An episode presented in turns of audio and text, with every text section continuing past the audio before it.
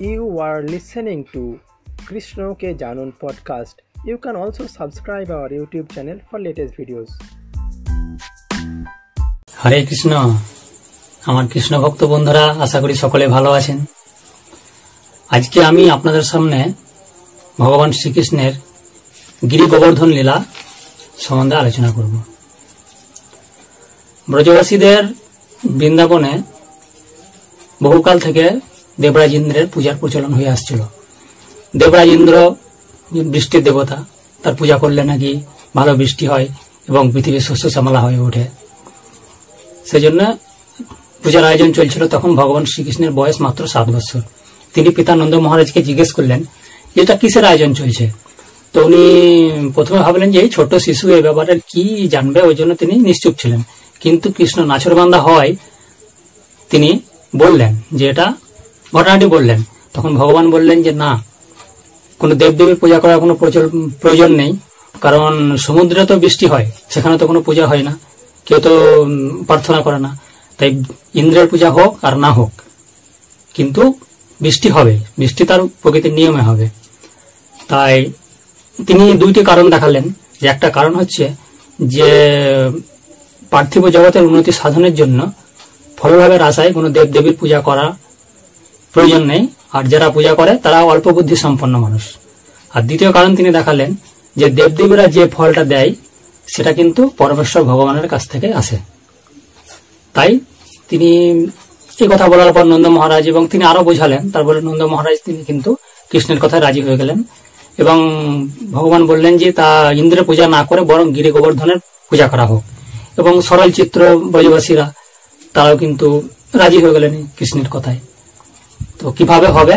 কীভাবে হবে? না, এই যে ইন্দ্রের পূজা করার জন্য যে শস্যগুলি সংগৃহীত হয়েছিল, সেগুলো দিয়ে পকোড়া, পুরি, সন্দেশ, রসগোল্লা এভাবে তৈরি সব ভালো ভালো মিষ্টান্ন দ্রব্য তৈরি করে বেদজ্ঞ ব্রাহ্মণদের নিমন্ত্রণ করে এনে তাদেরকে সম্মানিত করা হোক, শস্য দান করা হোক এবং গাভী, গোবৎস এদেরকে সুসজ্জায় সজ্জিত করে তাদেরকে ভালোভাবে খাওয়ানো হোক। এমনকি সমাজের যারা অস্পৃশ্য চন্ডাল তাদেরকেও ডেকে এনে প্রচুর পরিমাণে প্রসাদ দেওয়া হোক। এইভাবে আর কি তিনি এই পূজার পদ্ধতিটা জানালেন। সেইভাবে বৃন্দাবনরা বৃন্দা- বৃন্দাবনবাসীরা তারা সেভাবে পূজাটা করলেন। পূজাটা করার পর ভগবান তিনি বললেন যে, গোবর্ধন পর্বতের পূজা করা মানে আমার পূজা করা একই অভিন্ন। এই ঘটনায় কিন্তু দেবরাজ ইন্দ্র জানতে পেরে তিনি কিন্তু কৃষ্ণের প্রতি এবং বৃন্দাবনবাসীদের প্রতি প্রচণ্ড ক্রুদ্ধ হয়ে গেলেন। তিনি ভাবলেন যে সামান্য একটা ছোট্ট শিশুর উপর নির্ভর করে ব্রজবাসীরা এরকম কাণ্ড করল, ঠিক আছে, আমি তাদের দেখাচ্ছি মজা। এইভাবে তিনি প্রতিশোধ নেওয়ার ব্যবস্থা করলেন কি সাম্বর্তক মেঘকে তিনি ডেকে আনলেন। তিনি ছিলেন মেঘেদের প্রধান। সাম্বর্তক মেঘকে ডেকে এনে তিনি আদেশ দিলেন যে ব্রজবাসীদের উপর বৃন্দাবনে যেন প্রচুর প্রচণ্ড পরিমাণে বাড়ি বর্ষণ করতে। সাম্বর্তক মেঘ হচ্ছে যখন কোন জড় সৃষ্টির ধ্বংস করার প্রয়োজন হয়, তখন এই মেঘকে ডেকে আনা হয়। এ হচ্ছে প্রলয়ম্বর ভয়ানক। তো এই মেঘকে ডেকে আনার পর সে মেঘ এসে বৃন্দাবনের প্রচুর প্রবল পরিমাণে বায়ু বর্ষণ শুরু করল, ঝোড়ো হাওয়া বইতে শুরু করল, বজ্রপাত এবং কিছুক্ষণের মধ্যেই বৃন্দাবন প্লাবিত হয়ে গেল। প্লাবিত হওয়ার পর ব্রজবাসীদের জীবন একদম বিপর্যস্ত হয়ে গেল। গাভী, গোবৎস সকল খুব কষ্ট পেতে লাগলেন। তারা এই অবস্থায় কিন্তু ভগবান শ্রীকৃষ্ণের শরণাপন্ন হলেন। শ্রীকৃষ্ণের চরণ কমলে শরণাপন্ন হয়ে তারা প্রার্থনা করলেন, হে প্রভু, এই বিপদের সময় একমাত্র তুমি পারো আমাদের রক্ষা করতে। এইভাবে তারা প্রার্থনা করার পর শ্রীকৃষ্ণ এসে তিনি এলেন। এসে বললেন, ঠিক আছে, এটা দেবরাজ তিনি বুঝতে পারলেন যে এটা দেবরাজ ইন্দ্রের ক্রোধের প্রতিফল। তাই তিনি এসে গোবর্ধন পর্বতকে বাঁ হাতের কড়ি আঙুলে তিনি তুলে নিলেন। তুলে নিয়ে ব্রজবাসীদের আহ্বান জানালেন যে, হে মাতো, হে পিতো, হে আমার ব্রজবাসীগণ, তোমরা সবাই এসে এই পর্বতের নিচে আশ্রয় গ্রহণ করো। তোমরা ভয় পেও না, আমি এই পর্বতকে ধরে আছি। এই পর্বত কিন্তু পড়ে যাবে না, ভয়ের কিছু নেই, তোমরা এসে আশ্রয় গ্রহণ করো। এইভাবে সকল ব্রজবাসী তাদের গোবৎস গাভী নিয়ে, সমস্ত কিছু নিয়ে তারা এই পর্বতের নিচে আশ্রয় গ্রহণ করলেন। তো সাত দিন, একটানা সাত দিন, সাত রাত ভগবান শ্রীকৃষ্ণ তার নিজের ক্ষুধা, তৃষ্ণা, তাদের সুখ সমস্ত কিছু বর্জন করে তিনি সেইভাবে পাহাড়টাকে ধরে রাখলেন এবং ব্রজবাসীদের আশ্রয় দিলেন। এই ঘটনা দেখে ইন্দ্র কিন্তু সংকল্পচ্যুত হলেন। তিনি সাম্বর্তক মেঘকে আবার ফিরিয়ে নিলেন।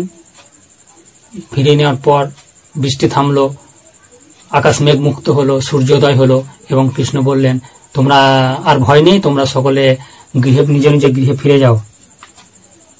ফিরে যাওয়ার পর তিনি আবার সেই পাহাড়টাকে যথাস্থান স্থাপন করলেন।